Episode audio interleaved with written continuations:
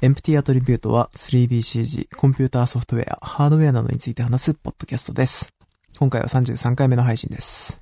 お疲れ様です。お疲れ様です。いや、なんかね、あのー人に会わなくすぎて、 はい。会話が最近雑になってるって、いろんな人に言われる。あのね、語尾が全部省略されてる ので。ちょっとめんどくさくなる。 そうそうそうそう。なんか、あの、これ長くなるなとか、うんあのーもうなんか話すのめんどくさいなと思ったら、なんか、こう、わらやらやらってなって、 なんかこう、わかるでしょ小さい笑い。みで、 小さい笑いで終わらせようとするっていう。 これはね、致命傷ですね。たいなうん変な癖がついちゃったな。いやー、もう本当だって、家でこう、同居人と一緒に話すぐらいじゃないですか。う、うんで、また、今は僕はね、その、ヒカルくんとかとまだ話してるから、はい。話してる方かもしんないけど、はい。まあ、ね、ゲームを一緒にしてる人たちと話すことなんて、もう脳みそ死んでるからね、そのゲームの 会話だ けで。ま内容ゲーなんてないから。ムそうだね。うん。だから、こう、なんていうのかな、意気込んで面白い話するぞとか、なんかき、こう、会話をするぞって、意気込んで会話することがまずないわけですよ。うん。で、なんか、僕のその担当してるセクションもセクションで、そのし普段の仕事でもあんまりこうね、その、コミュニケーション取る必要があるかって言われると、なんかいただいた仕様を丁寧に作ってこれでよろしいでしょうか問題ないですよ。繰り返すっていう感じなん で、やっぱりほんと最近は会話が少ないし、うん。結構これがね、なんか脳みそをえぐってる感じが、なんかこう、スカスカになってきてる感じがあるんですよね。うんこれ1年続けてたらもう喋れなくなってるかもいしれや、ない。かもしれない。下回んないかもし れない。や日ばい。本語どういう感じだっけみたいな。あの、は、初、そのコロナのせいで終わるラジオが、あるかもしれない。本当に。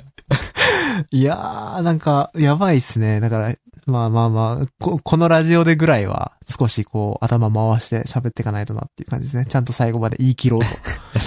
自分の中で今決意しましたけど。じゃあ面白い話をしてくれるということ で。いや、うんそれがでもさ、うんまあ、今回ね、あの、ヒカルくんも僕もね、まあないっていうね。 あんまり話題ないって。だから、お互い話したいことが、あの、大きいのが一個あるから、うんあの、とりあえずやろうって話になってるんですけど、まあ、今回短いかもしれないですね、だから。そうですね。はい。まあ、えーサクサクっと、 サクサクっと言っちゃうとサクサクっと終わっちゃうんですけど、うんはい。まあ、やっていきましょうか。えーどっちからいきますうーん、じゃあ久々に僕から行こうか。じゃあまずは、えー、クアンドラの話しようかな。クアンドラ。クランドラ、クランドラって読むのかちょっと分かってないんですけど、えっ、と、ちょっと前にヘルプレイスっていう、えっ、なんと、だっけ Q&A のサービスあを紹クラ介ウしたと思ドうのんやつですよ。ね。そうです、そうです。クラウドの、えっ、と、プライベートな Q&A を作れるっうんてういうサービスを紹介したと思うんですけど、はい。えー、それを利用しようと思ってたんですが、まあ、月額7ドルか8ドルぐらいかかるんですよ。うん。でしたね。うん。で、まあまあまあ、高いなと思ってて、で、何かこう置き換えられるようなものとか、まあ、あと、ヘルプレイス悪くはなかったんですけど、どうしてもこの、こう海外寄りの UI というか、その、まあちょっと扱いにくかったんですよ。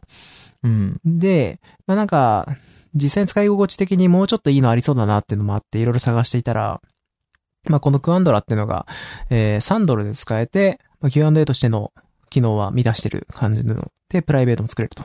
うん。いうような感じで良かったんで、ちょっと試しに使ってみたら、まあいい感じで。おーで、本当にプライベートで前にディスコース使ってたんですけど、まあそれと同じような感じで運用できそうだったんで、今こっち使ってますっていう話ですね。うん。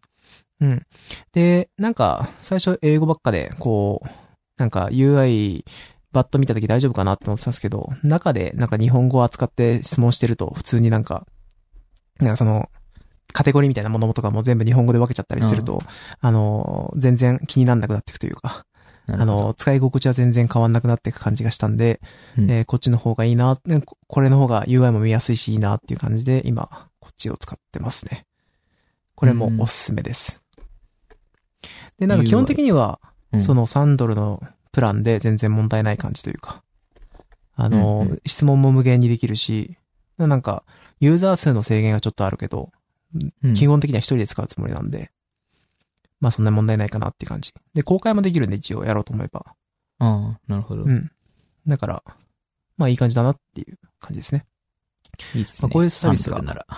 そうなんですよ。3ドルだったらいいなと思って。だか うんら7ドルってなると、あれですよね。アマ、アマプラとか、 ネットフリとかそんな変わんなくなってくんだな、みたいな確かに。感じもあって、ちょっと抵抗はあるんですけど、まあ3ドルぐらいだったらいいかなっていう感じで使ってます。はい。っうんうん。ていうのがまあ、1個目で。はい。で、えー、2個目が、まあ、じゃあ、アップルとエピックの話をしますか。はい。まあ、以前に、その、前も話したと思うんですけど、まあ、その、Apple VS Epic というところで、Epic がそのフォートナイトの、えー、中に、ゲーム内に、えー、iOS 版ですね。iOS 版のゲーム内に、えー、独自にその、直接振り込める課金の場所をうん。設けたというか、まあ基本的には Apple からすると、それ規約違反だよといううん。ところで、えー、今まで散アッ々プ裁判していた、アップストアを介さないで、そうで決済すねができるってことですね。はい。っていうことをやって、まあ、エピックが、えー、だってアップルは、ずるいじゃない かと。高いんだもん、つって。そうそう、高いんだ もん。 で高いんだもん。最初からもう主張してたわけですけど、はい。まあ、何か切り札を用意してるのかなと思ってたんですが、うんこう、ずっと高いんだもんってずっと主張し続けるっていう感じには僕は、はい僕は見えたんですけど、 まあちょっとそれで結局やっぱり、まあその、アップル優勢があんまり揺るがない感じで今進んでるのかなっていうのをちょっと最近の話としてしとこうかなって感じですね。これからちょっとどうなるのかまだわかんないですけど。えっと、一応流れとしては、えっと、アップルはその、もともとその、陪審員裁判の方に持ってこうとしてたみたいなんですけど、はい。えっ、と、なんか自分たちがある程度優位っていうのが分かって、えっ、と、裁判官、裁判うんの方に、えー持っていこうとしてるという話で、まあ、エピックはエピックで、その、最終的に今の流れとしては、その、陪審員に判断委ねないで、要は裁判、裁判官裁判の方に持っていくっていう話で、今、判断を仰ぐっていう形になってるみたいですね。なるほど。あ、まあ、多分、流れとしては予想ですけど、はいきっ。とアップルが、えっ、と、まあ、勝つというか、その、アップルの、えーい意思が通るんだろうなっていう感じなんですけど、えー一応そのエピックゲームスがこれを行ったことによって、一応その一般のユーザーに向けて、その、印象づいたというか、そのアップルがデベロッパーにとって、えーまあ、開発しにくいと言っていいですよね。あの手数料がすごく高いっていう意味で。まあ、開そうですね発しにくい状況を作ってるっていうのを、まず宣伝したことと、うん。あとはまあその、えーエピックゲームスが今回起こしたことによって、まあその、反アップルとも言える、その、まあ団体ができてるらしいんで、まあそういう意味で言うと、まああんまり無駄っていうわけでもなかったという話らしいです。うんなるほどう。んだから、まあうん最初の爪痕としては、もしかしたらエピックはこれを狙ったっていう可能性もあるし、まあちょっと、あの、な、何が正しいのかわかんないんですけど、うんまあ、一発でね、どうこうなるような話は確かにないと思うんで、うん、はいまあ、落としどころになるのかなっていう気はしますね。うん。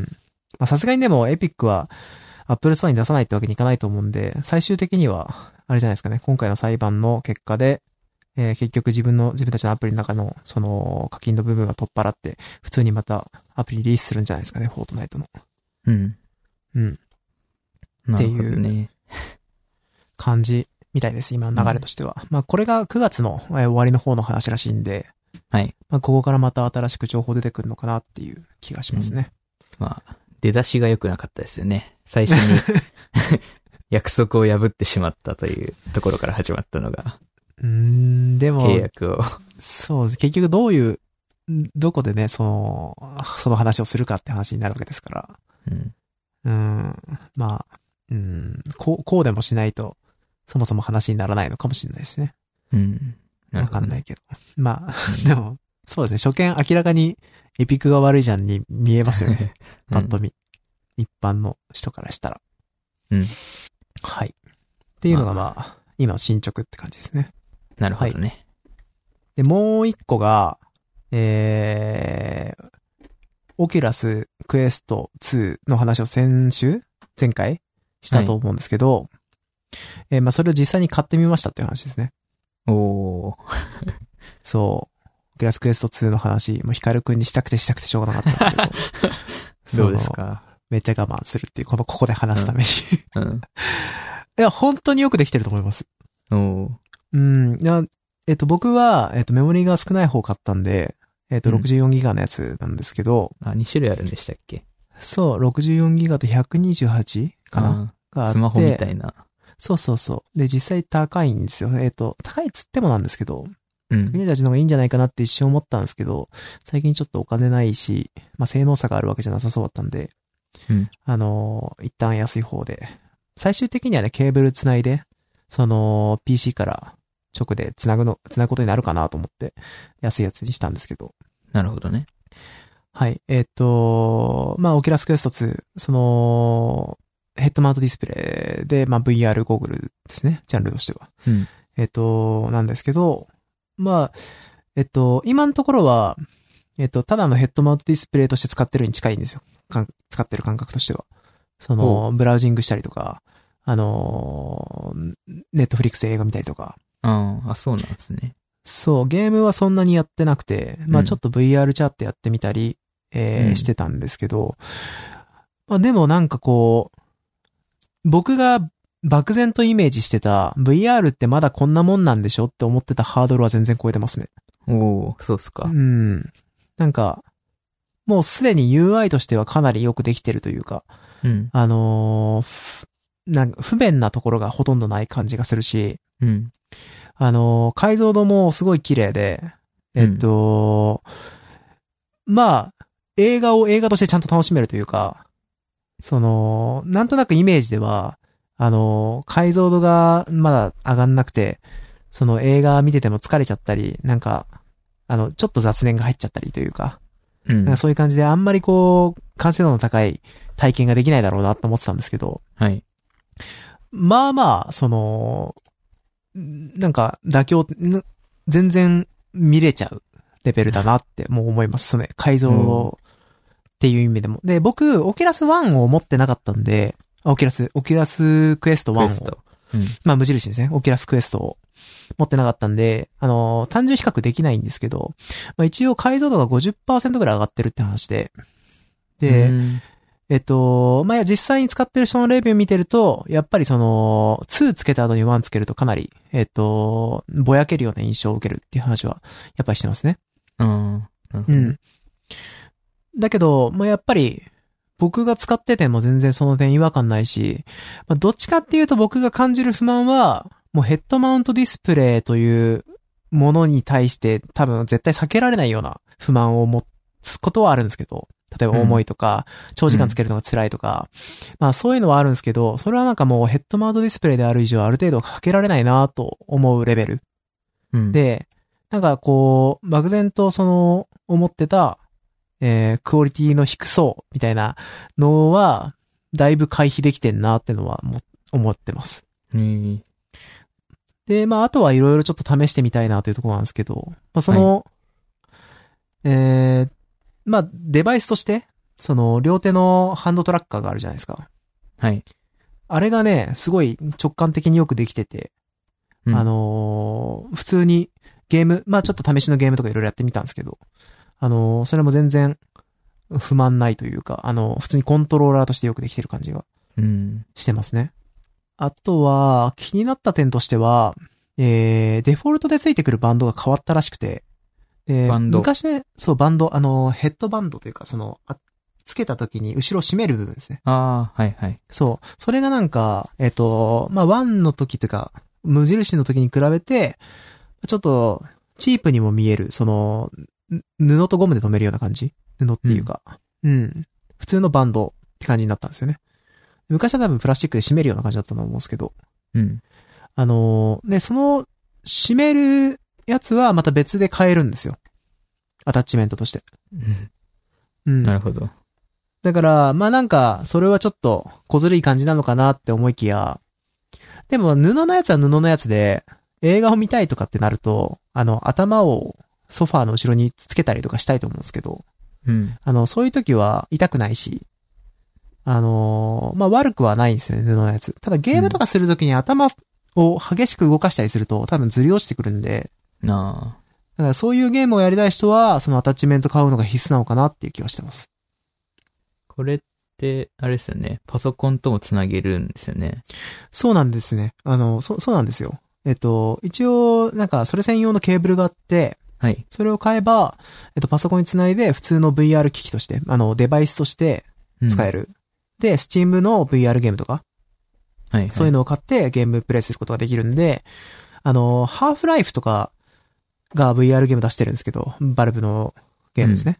えっと、それ、要求スペックがすごい高いんで、あの、オキュラスだとできないんですよ、多分。オキュラスクエストだと。はい。だけど、えっ、と、まあ、それを PC につないで、PC の、まあ、GPU で動かせば、おそらく普通にできるのかなと思いますね。なるほどね。うん。普通のオだかキュらラスリフトっていうのもあるじゃないですか。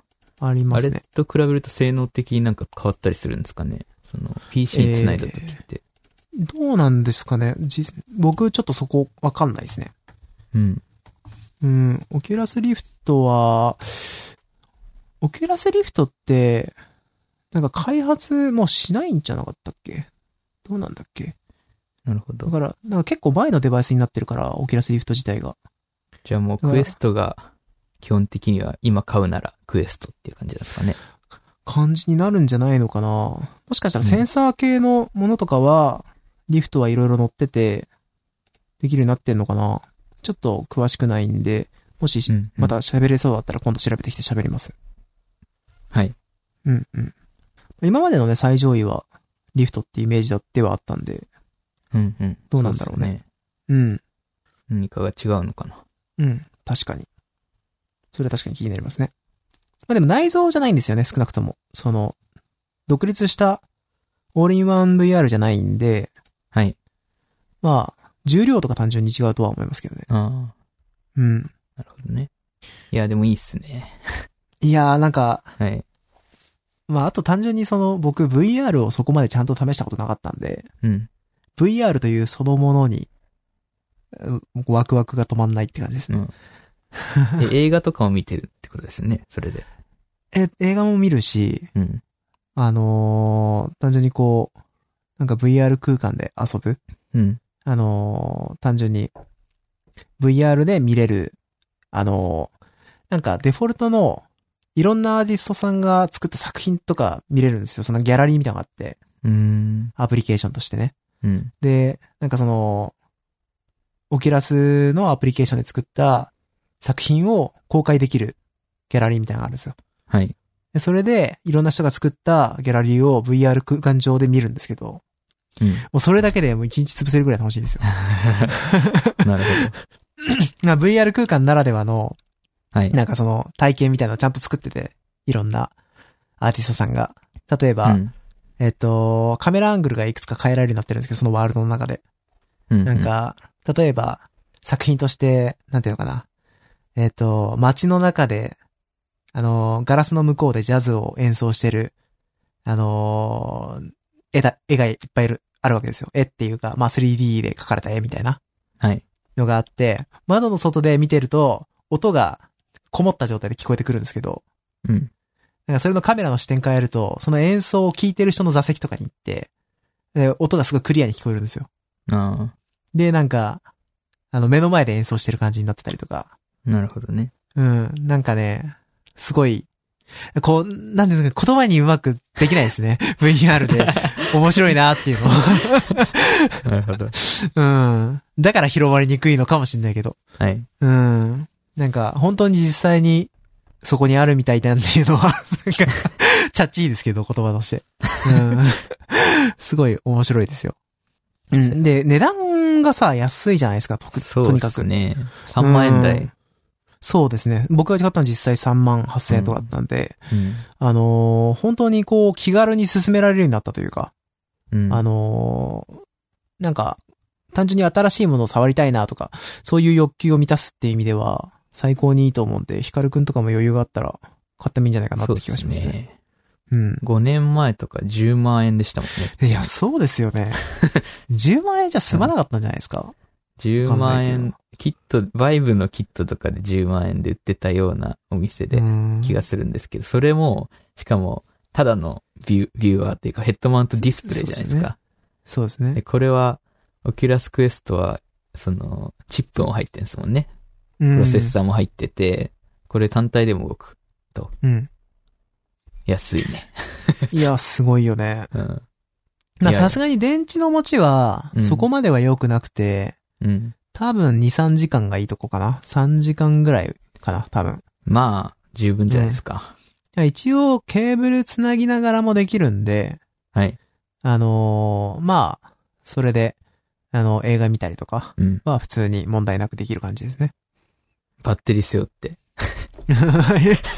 まあ、あの、延長ケーブル引きずりながら、 見る感じになりますかね。うん、今のところは。な るほど。うん。でもなんか、あれですね。来まあ、ちょっとお金なかったんで、あんまりアアプリ買い漁ってないんですけど、これから多分いろんなゲームやってみたりとかするんで、うん。あの、そしたらまた、このゲーム面白かったとか、話せると思います。はいはい。今興味あるのは、その、あれですね。さっき言ってた、いろんなアーティストさんがやってるっていう、その VR ギャラリーみたいなやつを作るっていうことができるアプリケーションがあるんですよ、多分。うん。絵を描いたりみたいな 3D 空間に。うん。あそれをちょっと買ってみて、どんな感じかやってみたいですね。ああ、いいですね。 うん。 3D で絵を描くっていうのが新しいですね。 うん、なんかどれぐらい直感的にできるもんなんだろうと思うんですけど、はい。ただ、なんか、僕のイメージだと、VR ってこうなんか、動機するみたいなのがおしょっちゅう起きたりするのかなと思ってたんですよ。うん。だけど、結構ちゃんとできてるんですよね。その、全然地面が動いたりとかしないし、はい。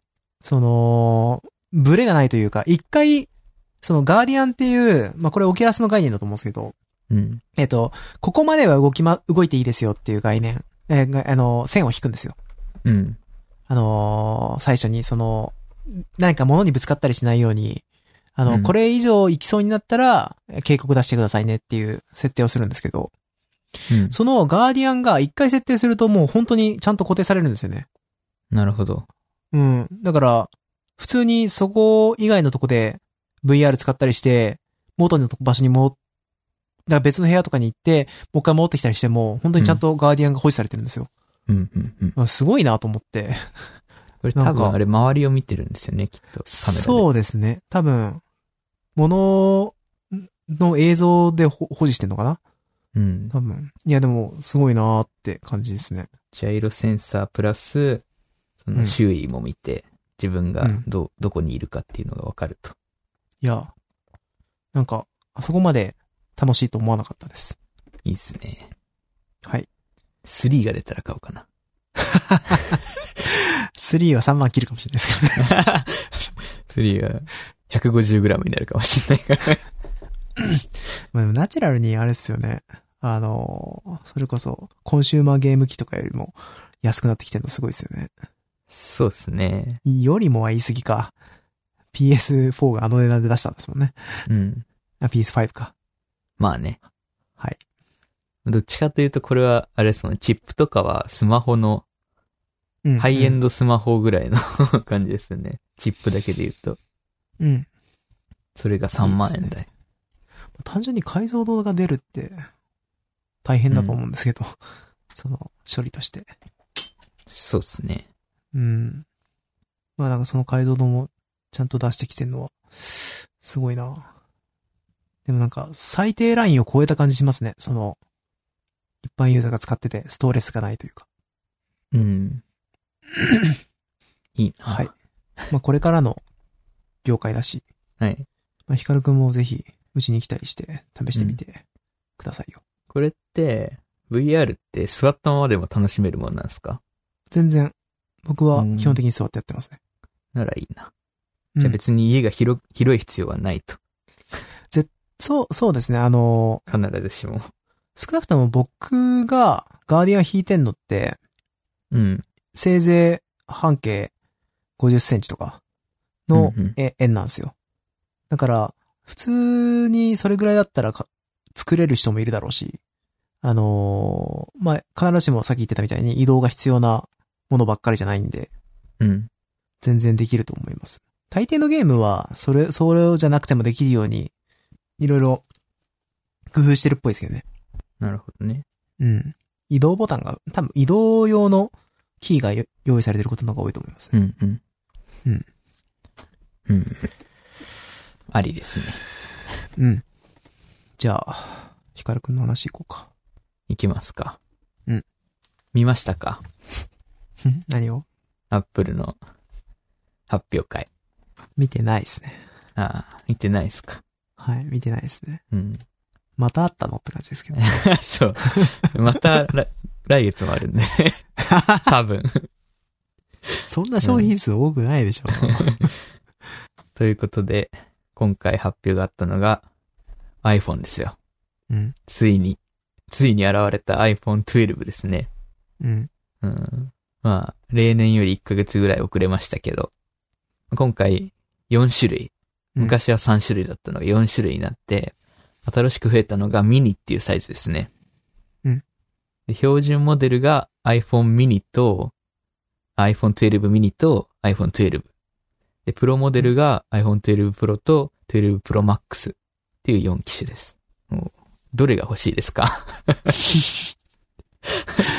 いやー、僕は、プロ。プロ欲しいなー、これ。うんまあ、一番多分注目されてたのが、ミニなんですよね。ああ、そうなんですか。うんミニがすごい小さいんですよ。手のひらサイズという片手で操作できるスマホって今あんまりないじゃないですか。はあ、うん。で片手で操作できるけど、画面サイズはでかいんで、うん。その、初代の SE と今の SE の中間ぐらいのサイズなんですけど、かなりちっちゃいんですよあね、ーだから。なんですけど、えー画面サイズは5.4インチ。うん。で、しか、も、重さも 133g でめちゃくちゃ軽いんで、すごい人気は出そうではありますよね。確かに。で、普通の iPhone 12も結構軽くてですね、今回。162g。いいな いいんですよ。今回の12も結構いいんですよ。普通の。うん。何がいいかというとですね、この普通の標準の iPhone にも OLED が、OLED のディスプレイが、有機 l のディスプレイが乗ってきたので、本体サイズも小さくなって、画面が大きくなって、薄くなって、軽くなるというね。うんで昔はプロだだけだったのが、えー12、普通の12にも来たということになってます。で、うんえー SOC も全部、全機種同じなので、全部、あの5ナノの素晴らしい A14 バイオニックっていう CPU が載ってます。で、しかも全機種 5G が使えると。よくないですか、実際使ってみたんですよね、5G。 5G、あ、そう、買ったんですよ。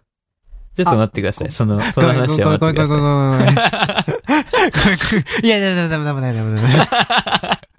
ネタバレ だから。ネタバレとかないけどね、別に。Twitter で散々言あ、ってるほんし。と申し訳ない。 あー、そっかー。そうだよな。今明らかに隠してたもん な。はー、すま、すま、ざ、はい。で、このプロモデルと通常モデルで何が違うかなんですけど、はい。主にカメラと本体の材質ですね。うん。で、プロモデルは、えー広角、超広角に加えて望遠が使える。うんで、えーこの前の iPad Pro に初めてついたライダーセンサーっていう距離を測るセンサーが iPhone にも搭載されたっていうことで、プロだけね。うん。で、これによって暗いところでもオートフォーカスがバッチリ合うので、ナイトモードでポートレート撮影ができたりとか、うんく暗所にすごく強くなったっていう特徴があります。で、えー本体はですね、プロがステンレスで、通常版がアルミみたいな感じですね。まあ、アップルウォッチみたいな差別化がされてます。で、えーまあ、公式には出てないんですけど、大きい変更点として、プロ版は多分6ギガのメインメモリ。で、通常版は4ギガですね。で、えーまあ、メモリが大きくなったりとか、新しいセンサーが搭センサーが搭載されたりとか、うんあとは、まあ、それによって結構消費電力が多分上がったのかわかんないですけど、まあ稼働時間は同じだけど、バッテリーがいっぱい積まれてるので、プロのが重いという。 プロが結構重くて、187g あるんですよね。はい。うん。20、20g、30g 弱ぐらい重くなっちゃってます。普通のよりうん。でさらに大きいプロマックスの方は 226g なんで、結構重いですよね。うん。うん。で、えー、プロマックスは今回ね、マックスって、前使ってたのが 10S Max ってやつだったんですけど、iPhone。うんこの 10S Max は、普通の 10S と、機能的には同じだったんですよ。でも今回の Max はカメラが強くなってるという。なんかセンサーがでっかくなってたりとか、センサーシフト、センサーが動く手ブレ補正に対応したりとか、あとはレンズの倍率が、その、高かったりとか、っていう風にするらしいです。なんかいろいろ発表があってごちゃごちゃしてるんですけど、基本的にはカメラですね。うん。カメラが強くなったっていうのが大きいところで、なんかプロユースを意識してる感じになってて、例えばロー撮影ができるようになってたりとかね、Apple Pro RAW っていう謎の形式に対応してて、まあこれまだ出てなくて年内対応らしいんですけど、このプロ版の方は、えー、ロー撮影ができる。今までロー撮、ロー撮影するには専用のアプリ入れる必要があったんですけど、専用のアプリで写真を撮ると、あの、アップルの独自の機械学習によって綺麗にするみたいなことはできないじゃないですか。うん。標準アプリじゃないから。で、この Apple Pro RAW 形式だと、Apple のすごいパイプラインを通ったデータを RAW で吐き出すらしくて、で、取った後も自由にパラメータをいじって調整を行うことができる。ら劣化なく。うんだからプロに優しいらしいですよ。うん。まあ、あんまり関係ないかな、俺は。ここら辺は。であとは、動画だと HDR のドブリドルビービジョンっていうのに対応して、これはすごいらしいですね。あの、うん写真だと今まで HDR 撮れたんですよ。やり方としては、同じ写真を何枚も撮って露出を変えながら、それを組み合わせて HDR に、の1個の写真にするっていうことをやってたんですけど、今回のドルビービジョン対応は、まあ、60コマの動画を HDR で実現するっていうね、すごいですよね。うんこれも多分5ナノのなせる、5ナノメートルのなせる技なんでしょう。はい。えー、あとは、あとあれですよ、形状が変わったんで、かっこよくなりましたよ。うん、デザイン見まし iPad っぽくなってるんでしたっけそうですね。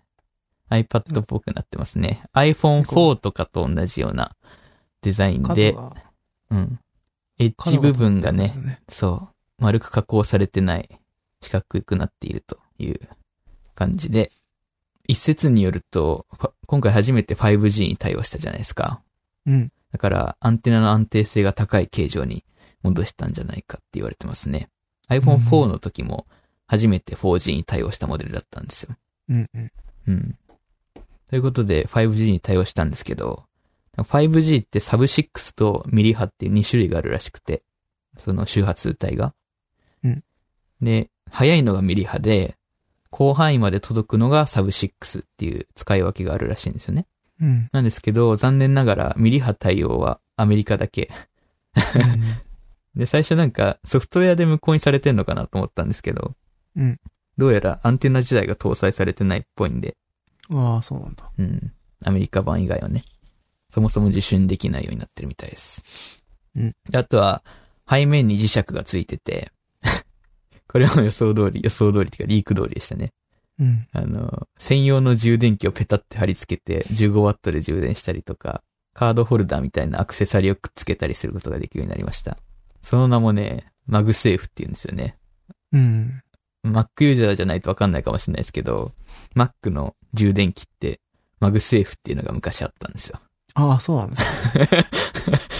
うん久しぶりに名前を聞いたっていう感じですね。今タイプ C になっちゃったんでなくなっちゃいましたけど。あ、あ、電源のとこにさすマグネットのやつですかそうです、あれ。あれマグセーフって言うんですかそう、マグセーフ。ああれめちゃくちゃ良くないですかえ、いいっていうのは製品としてですかあれ良かったですよね、プロダクトとして。ああ、よかったですね。ただ、うんなんか結構簡単にカチッと抜けるんですよね。 そあの抜けるから、その、うん断線しないっていう。ああ、そういう意味で。確かにそうですね。そういう意味では、なんか、確かに、えっ、と、強く間違って引っかかっちゃった時とかにパンって簡単に外れてくれるんで、うん。よかったですね。まあ、いいんじゃないですか、これ。どう、うんどうなんだろうな。あの、まあ、いらねえよ、こんな充電器っていう人が結構多いんですけど。 うん。まあ、という人も多いだろうね。うん。うん。個人的に自分は的、には嬉いいしいでかすけな。どね。うん。うんただ、背面って、一番触るとこじゃないですか。はい。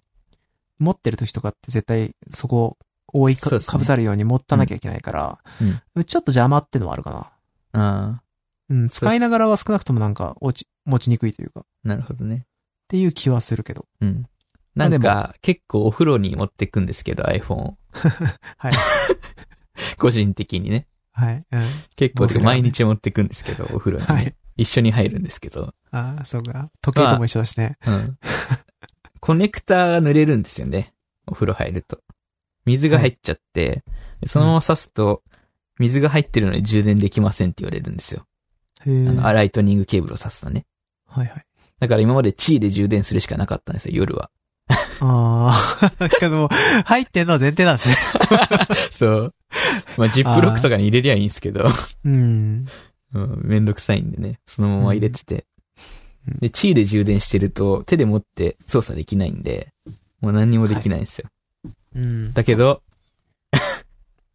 マグセーフチャージャーがあればね、コネクタが濡れてても関係ないんで、これ、素晴らしい間に発水入明じゃっなたいらですか。怒られないですか それは間、吹きゃいいじゃないですか。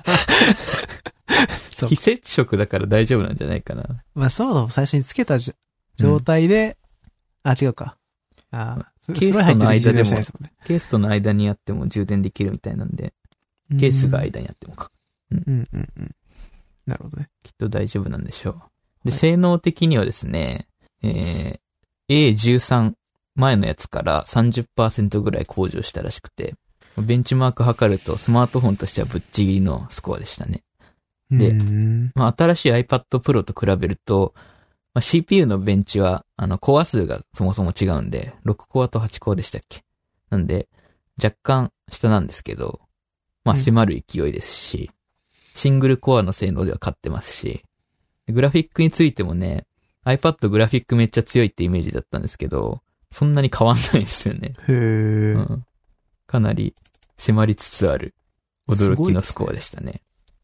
でえー、まあ、iPhone 12 Pro と Pro Max で迷ったんですけど、どうしたと思いますうーん、プロ、僕個人としては、うん。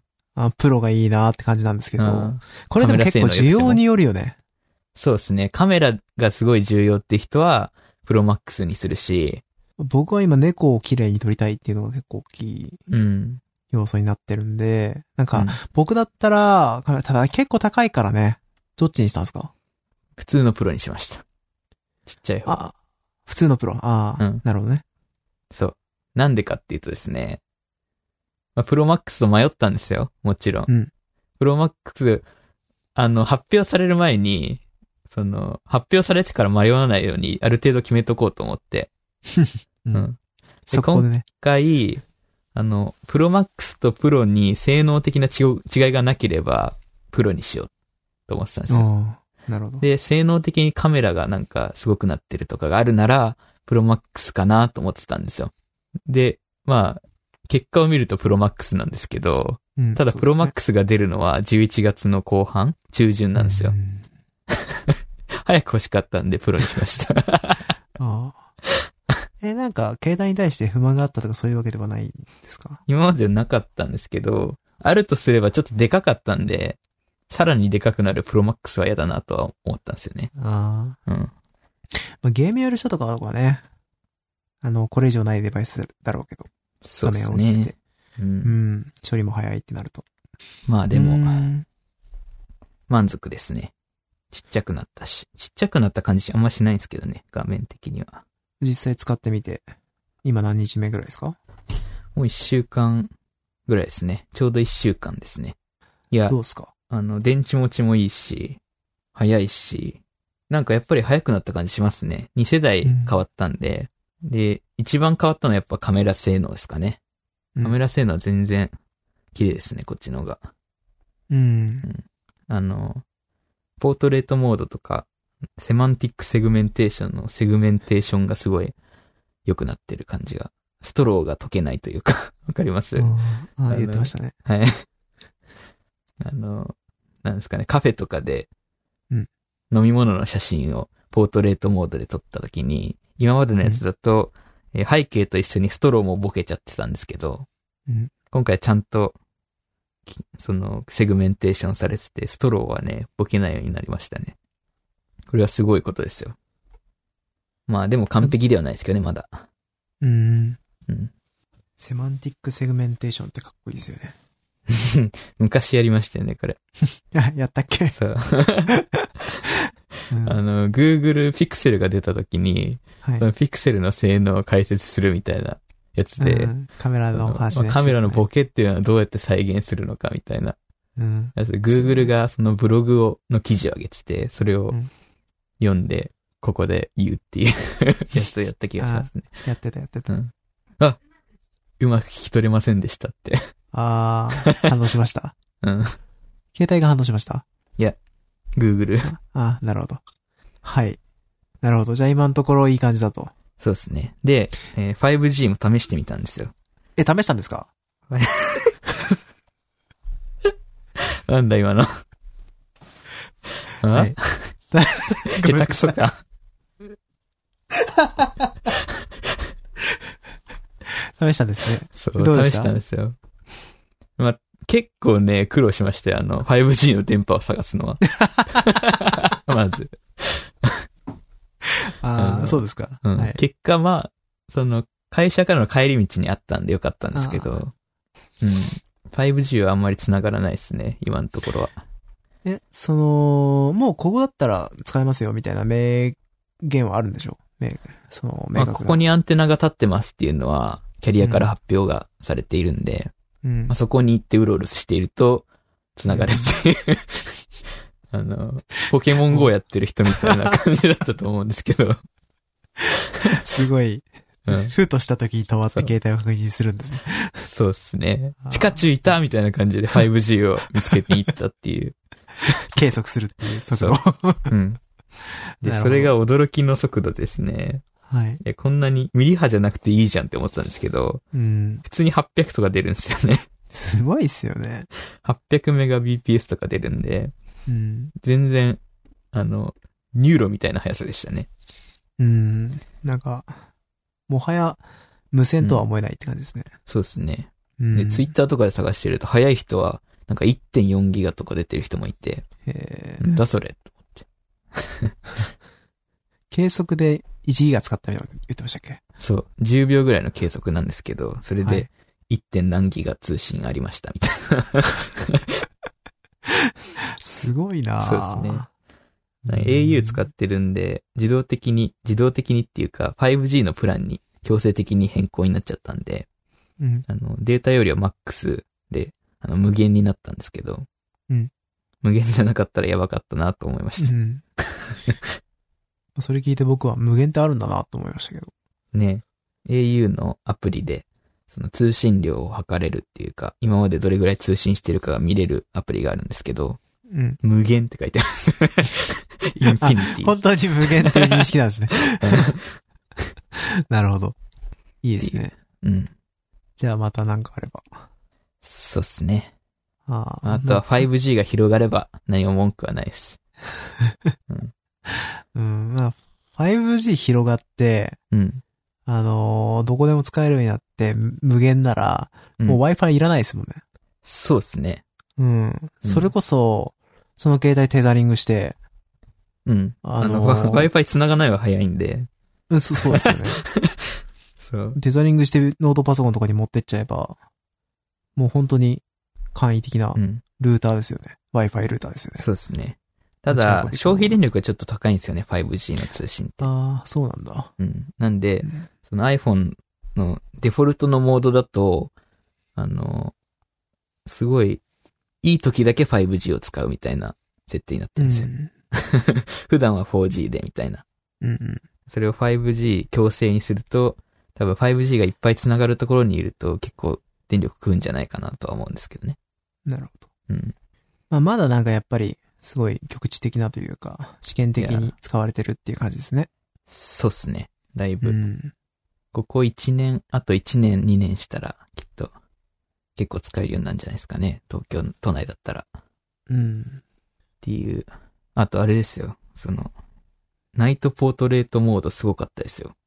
あのああ写真。試しましたかほとんど、あの、ルーターのアクセスランプぐらいしか明かりがないところでも、全然撮れるえー、綺麗感なじ。感じで。綺麗に撮れる。えー、すごい。肉眼じゃ見えない文字が見えましたもえー、すごいですね。ん。うん。っうーん。ていう。夜の写真って、スマホのけカメラだと今までずっと弱点というか、うん。綺麗に撮れないっていうのが。で、それを売りにしてたのがピクセルとかでしたもんね。そうです前ねと。。まあそれができるようになるっていううんのは、すごいですね。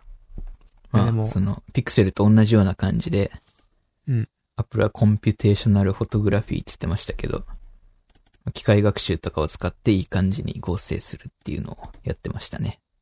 まあ、年々、うん背面がごつくなっていきますけど、そうですカメラね。が。別になんか慣れてきちゃいましたね、このデ ザインに。 そうです。ね。タピオカデザインに。なんだったらちょっとかっこいいと思いながらしま った。今回あのミ、ミッドナイトブルーだっけ新しい色にしたんですけど、青の。はい。結構いい色ですよ。うーん。シックなブルーというか、うんあうんまり鮮やかじゃないブルーですね。お気にで入りもです、。やっぱデザインが好きだな、この角の張った。ああ、そうですね。これだったらちょっといいなと思う。前なんか丸くなってた頃はちょっとダサいなと思ってたんですけど。うん。ただ、持ちづらくなりましたね、やっぱり。あー丸い方が持ちやすかった。 なるほど。うん、なんか、0.7ミリぐらい、6ミリぐらい薄くなってるんですよ。昔のモ,、うん。モデルより。うんで。スマホ界の0.6ミリって結構でかくて、すげえ薄くなったなっていう感じなんですけど、持ってみるとね、こっちの方が分厚く感じます もん。 iPad もそうですけど、このデザインでちょっと困るのは、あの、机の上とか置いた時に、パッと持ち上げられない。ああ、確かに。うん。横に手滑り込まないから、うん。あの、ちょっとそうですね。爪で引っ掛けるみ たいな感じの動作が必要になるっていう。まあ、のそはちょっれとあでりますね言うと、このプロのモデルは横がステンレスであんまり滑らないんですよ。ああ。側面が。うん。だから、まだ持ちやすいかな、サイズ的にも。そうかそうか。 iPad でかいですからね。うん、そうなんですようね。ん。一瞬浮かしてそこに指滑り込ませるみたいな過程がいつも挟 まるんで。それは不便だわ。うん。うん。であれ、ケー認ス証も買ったはんですそけのどまんま顔認証ですよね。顔認証なんですよ、それが。ですよね。うん。指紋もつけて欲しかったんですけど、あ無理だろうなとは思ってたんで、来年はつけてくるんですかね。つけてほしいですよね。うん。時代たのだ流れ的にも。どう、どうなんだろうな。まあ、そうですね。どっちもつけるのが一番いい気がしますけど。うん。なんかどうとでもなりそうな気がしてしまうのは、開発者に怒られるの かな。うん。あ、でも、この、ね、コロナ禍になってからの判断じゃちょっと難しいですよね。そうですね。うん。うん。まあまあまあ。12はね、一旦置いといてって感じかな。 うん。これから出るやつがどうなるかって感じだと思うんで。そうですね。まあ、この、背面にペタペタくっつけるマグセーフ対応のアクセサリーがいろいろ今後出てくるらしいんで、サードパーティーでも。うん。それに期待ですね。マグセーフモバイルバッテリーとか、マグセーフリングとか欲しいですもん。確かに。マグセーフリング良くないですかリングでも、そのマグセーフっていうぐらいだから、うんマグネットの力がそこまで極端、極端に強いわけじゃないでしょ。あ、そうなんですよ。これあんまり強くなくて、そのうん。 iPhone 側についてる方はそんなに強くなくて、冷蔵庫にはくっつかなかったです ね。さすがに。まあ、だと思ったんで、そうすると、リングとかって、もともとは、その落下防止とかって意味が強いんで、うん。あんまり役に立たなそうだなって気がすリる。ング側の磁力を強くするしかないですね。うーん、それってなんか、イメージですけど、悪影響ないんですかどあんまうりです強いかね。マグネットとかを。まあ、逆側はその、なんかシールドしちゃって、ああ、そうか。まあ、されてんだろうけど。うん。うん。なんか、イメージですね、勝手ね。勝手な。まあ、なんかクレジットカードは大丈夫だけど、あの、ホテルのカードみたいな、使い捨ての時期のカードみたいなやつは、弱いやつもあるんで、そういうのはダメかもみたいなことを言ってましたね。うーん。ということで、iPhone でした。いや。と、もう一個ですね。はい。ちょうど昨日かな一昨日かなえっ、と、AMD から発表がありまして。うん。 Ryzen に続いて、新しいデスクトップ向けの GPU の発表がありましたね。やりましたね。うん。まあ、最初に出てきたのは、えー RTX 3080と同等ぐらいの性能を持つと言われる RX6800XT ってやつ。と、うんえーもう一つが RTX 2080Ti と同等ぐらいの性能を持つと言われている RX6800 ってやつですね。うん。 XT がつくモデルとつかないモデルっていう感じかな。うんで、R- アーキテクチャは新しい RDNA2 で、で PS5 とかね、新しい、えー Xbox X でしたっけに搭載されてるのと同じようなアーキテクチャです。で、えーこの RDN2 前もちょっと解説したかもしれないですけど、えーまあ、ゲームに特化した、ゲームの実行を高速化するためにアーキテクチャの回路が行われていて、ゲームにおけるパフォーマンスっていうのは2倍ぐらい速くなっている。うん電力効率ももろもろいろいろ改善して、えー50%ぐらいアップしてますって言ってました。プロセスルールは前と同じ7ナノメートルですね。で、えー今回から AMD もリアルタイムレートレに対応しましたね。うんで、えー、DirectX の新しい機能の、まあ、NVIDIA も対応してましたけど、Direct Storage っていう機能にも対応しました。あの、SSD から直接データ持ってこれるやつですね。で、えー AMD 独自の機能としてですね、Ryzen の新しい CPU と組み合わせると、えー CPU が直接 GPU のメモリにアクセスできるっていう、うんえースマートアクセスメモリーっていうのに対応したらしいです。あこれはちょっと試してみたくはありますけどね。これによってさらにコンピューターのパフォーマンス向上が期待できるらしいんですけど、まあ、どれぐらいになるのかなけ実際どれぐ、何がどれぐらい変わるのかはちょっとわかんないですね。で、えーまあ、これで終わりかなと思ったんですよ、みんな。うん発表も終盤のまてまとめに差し掛かった時にですね、リサ数がですね、One more GPU って言ってですね、えー RX6900XT っていうのが、えー出てきました。えー性能的には、えー一番新しい NVIDIA の3090に相当する。これはすごいんじゃないですか。すごいですね。 3090って20万ぐらいするじゃないですか。うん。でですね、注目は価格ですよね。最、最上位のこの3090に相当する6900でもですね、999ドルですよ。うんうんで、6800XT と、えー6800はそれぞれ649ドルと579ドルなんで、安いね。うん、すごいですね。止まんないですね。うん。どうなんだろうな。TDP は、えー上の2つが 300W。一番下のやつが 250W なんで、だいたい NVIDIA と変わんない気がするね。うん。うん。で、ビデオメモリが全部同じ 16GB っていう感じでした。うん。まあ、速度は違うんですけどね。少しずつ。少しずつですね、本当に。メモリのバス幅も、本当かな、これ。256ビットで全部同じですね。 3090が1499ドル。ですもんね。そうですね。500ドルぐらい安いですね。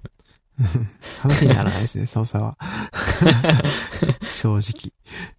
いやー、すごいな。うん。まあ、いいんじゃないですか。これからちょっと AMD で組もうと思ってるんで、うん、選択肢には入るかな。うん。下手したら一般人でも手が届く範囲に入ったかなって感じですよね。全然。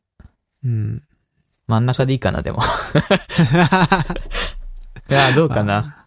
ちょっとちっちゃいケースにしたいんで、はい。 6800でもいいかもしれないですね。これだけ 250W なんで。うん。なるほど。うん、別に、パソコンで何をするかって言ったら、ね。 何をしあますっけそこ冷静に考えちゃうと、うん、ろくなことないですよ。ヒカルくんの場合。そうそうなんですよ。 まあ、ツイッターやるから最低でもこの6800は欲しいんですけど、うん。シビライゼーションってなってくると、6900いるんす かね。 ただね、引っ越すんでね。あー、スペースがあるってことじゃなくてい。や、お金がないっていう こと。あー そういうことか。そうですね。まあ、ただ、あの、GPU っていうのは、後で変えられるんですよ。そうですね。うん。 CPU っていうのは後で変えられないんですよ。うん。まあ、変えられるんですけど、めんどくさいんですよね。そう。だから GPU は最初は、なんか、有り余ってるやつを、有り余ってるじゃないね。余ってるやつを積んどいて、後で刺すでもいいんですけどね。まあ今のやつ積んでもいいですしね。今のやつ無理っすね。水冷で全部外しちゃった。あー あー、そうか。水枕っていうのがついてるんでね、今。うん そうか。いや、でもいいですね。なんか、AMD は意欲的で。うん。まあ、この AMD 独自の機能っていうのがいいっすよね。そうですね。なんか、アップル感ありますね。まあ、この CPU と GPU を作ってるメーカーじゃないとできないことなんで、うん。うん AMD しかないですからね。もっとやっとほしいですけどね。 そう、もっと、てかもっとあった方がいいんじゃないかと思ってしまうけどね。うん。うん。でも、どうなんですか、その、そもそも、えー、別々で組み合わせて使う人ってどれぐらいいるんですかそのえっ、と、AMD と NVIDIA ってことですかそうそうそ結構いますよ。う。あ、いるんだ。 そうなんだ。うんなんか、AMD が好きな人は AMD に統一したりとか。てかそもそもうん AMD 同士で組み合わせると安定したりみたいなことはないんですか 昔はなんかあった気がするんですよね。その、あー AMD 独自の、その、APU と GPU 組み合わせるとなんかできるみたいなのがあった気がするんですけど、今、ないんですよ、確か。あ、そうなんだ。うん。で、ここでまた出てきたんで、スマートアクセスメモリっていうのが。うん。で、これがどれぐらい、その、 変わってくるの、変わってくるのかなっていうのが、こちょれっとわスかマんートないアでクセすスけメど、モリーって、そもそもソフトウェア側の方が対応してないとみたいなことはないんですかそれはどうなんですかね。勝手にやまあ、ってキくャッれるってシュみたいに使ううのかなどういうことなんだろうん。ちゃんとわかんないけど。う。まあ、対ちょっと、あの、グラフィックドライバーがなんかいい感じにな何かをしてくれるんでしょうけど。勝手にやってくれるうん、かなじゃないと使えないもんね。そうで多すね分ね。ユーザー関係ないもんね。うん。どうなんだろうね。なるほど。まあでも早いらしいんでね。NVIDIA に相当するっていうんだったら、なしではないのかなっていう感じはしますけど、ただこれはね、ちょっと実際に見てみてから決めたい感じはする。CPU はいいんですけどね、なんか GPU はね、まだ信用してないかな。 別にそんなことはないんですけどね。って感じですうかん、そうですね。雑談雑な雑談行きましょうか。僕はね、うん。特にないっすね。もうんう、。特になし。うーん、そうっすね。ほんとないな。なんか、うん。臨読会忙しかったりとか。ああ、臨読会結構順調っすよね。順調っすね。ただ頻度増やしちゃったんで、そう。本当になんかね、他でこう、ゲーム作成とかやってると、マジでもう時間ないですね。頻度増やして、1回の時間を削減したんですよね。そうですね。あの、まあ、林読会ってものを前も話したと思うんですけど、林読会やってて、あの、一冊の本をみんなで読んできて、まあ、一人の発表者に合わせて、まあ、その、知識を共有し合うみたいなことをやってるんですけど、まあ、それの、えー頻度を増やして、まあ、今言った通りですね。頻度を増やして、その、一回の時間を短くして、うん。まあ、定期的にやるっていう形でやってるんですよね。 1回2、30分で終わる感じになってまですね、も今。、それのがいいっすよね。なんかサクッとで。できて、体感としては。あまあね。そうでもない次どうします決まって、決まってなかっうんた。次、僕やってもいいけどあ、ど土日あるし。うん。うん。久々にやろうか、じゃあ。うん。やっていかないとね。わか覚えないんで。 放送内での話すなって 話だ。放送通が録音内で。はい。まあ、リ もう慣れたもんんですよね。も10うちょ回いはやねってるからね。あそうね、10回やったね。な意外とやって んね。だから、まあ、あんまり雑談、雑その雑談で話せるような、あのー話題がないですけど、うんあのーまあ僕ら個人的に期待してる、あのー無職先生が楽しみですね。あーアニメ ね。あー、なるほどね。 はい一瞬止まったけど。うん何の話かなと思って。はい。 あのー無職まあなん先か生と思ったそう無職転生。無職転生っていうアニメがあるんですけど、まはい あなんかあの、ナロー系小説っぽいのの重鎮というか、昔からあるやつで、あれアニメ化しなしないのかなっつってたら、本当にするっていう。そうですね。うん。なん か面白そうだったんで、よかったなっていう気持ちになってます。楽しみです久々にオタクっぽい気持ちで待ってますね、あれは。いや、最うん近、本当はアニメ見ないんですけど、 見ないですうね。んあれはちょっと楽しみに。あ、あと、本当に。にただの雑談だけど、あれですね、えっと、電脳コイルの作者さん、はい磯さんでしたっけ、あの、か監督が最新作を撮る。おーで、それが SF なんで、ちょっと待ってね、名前調べるわ。えっと、地球外少年少女っていう、えー、うん、アニメで、で、これがですね、僕もちょっと枠手化せざるを得ないみたいな感じになってるんですけど、ワクテカってすごい久しぶりに聞い今すっごい自然に出てきちゃった、ワクテカ。別に、オタクオタクしてた時も言ったことないのに。たあ、わかった。はい見ちゃった。そう、地球外少年少女すごいワクワクしてるんですけど、これを、まあまだビジュアルが出てきただけなんですけど、うん。そのビジュアル書いてるのが、吉田健一さんっていう、エウレカセおーセブンのキャラクターデザインやってる人で、あ多分、その二人でやってくんでしょうね。うん。いやー、熱いんですよ、それがまた。いいっすね。いやーなんか、ね、どうなるのかなって感じ。まあまだ本当に多分、このビジュアルデザインもなんかラフっぽい感じで撮ってるんで、そうっす ね。実は。その、 なんか多分本当に始まったばっかなんだろうなって感じなんですけど、 2022年って書いてありますね。公開らしいんで。多分最近その電脳コイルがアマプラとかネットフリに配信、再配信されたんですよね。されてまで、し多た分ね。お金がこう入ってきたりとかしてんのかなっていう感じで、ですよね。タイミング的に。なるほど。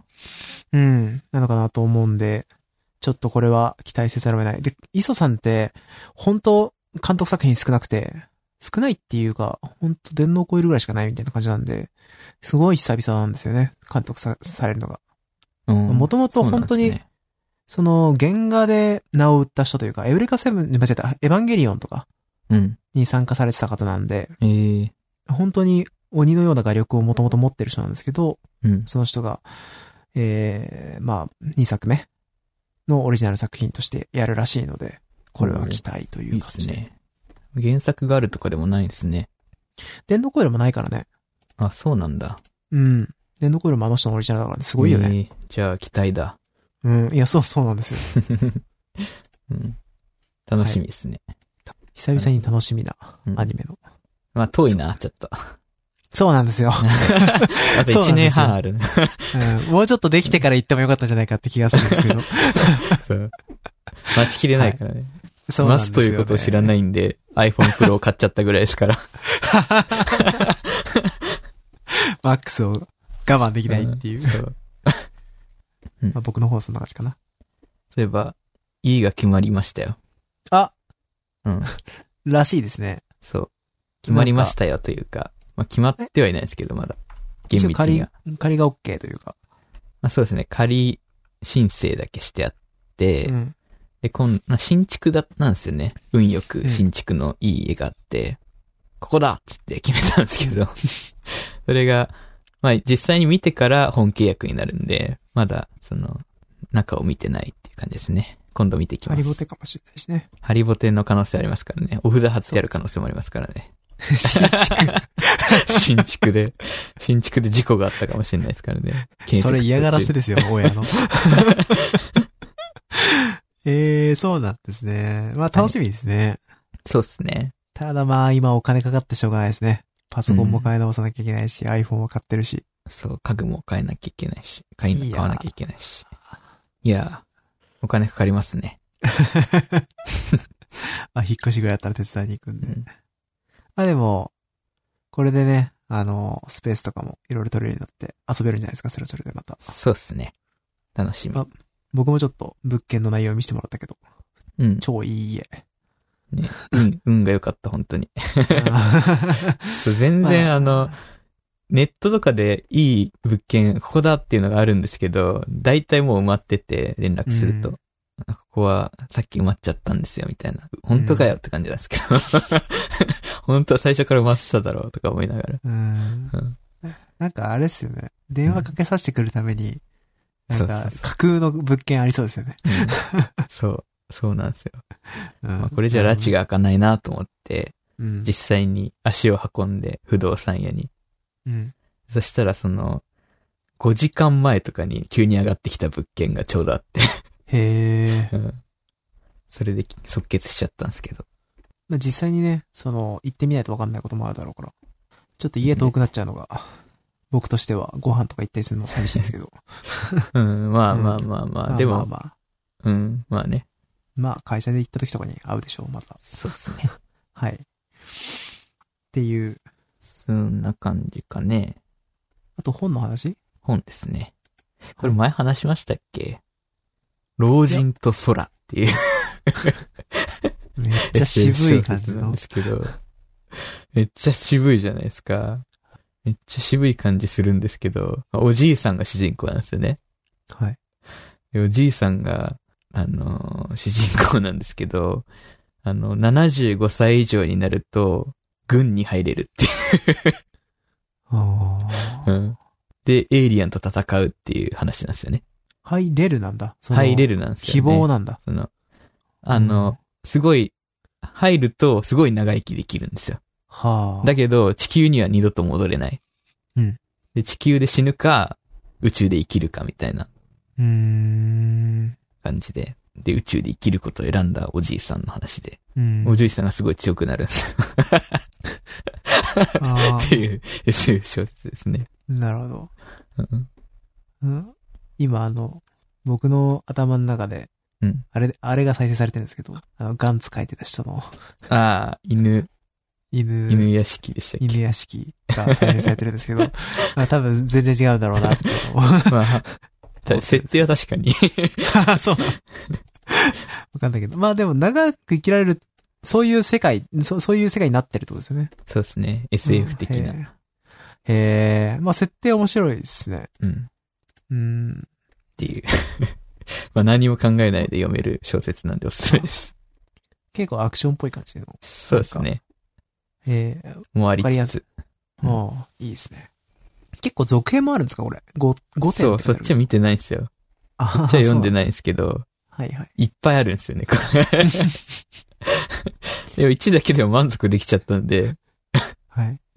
1で一応話は一区切りつくんですよね。うん。なんか全部こう、遠すぎた欲しい とか。最後の聖戦とか。渋いっすね、タイトルが。渋いっすね。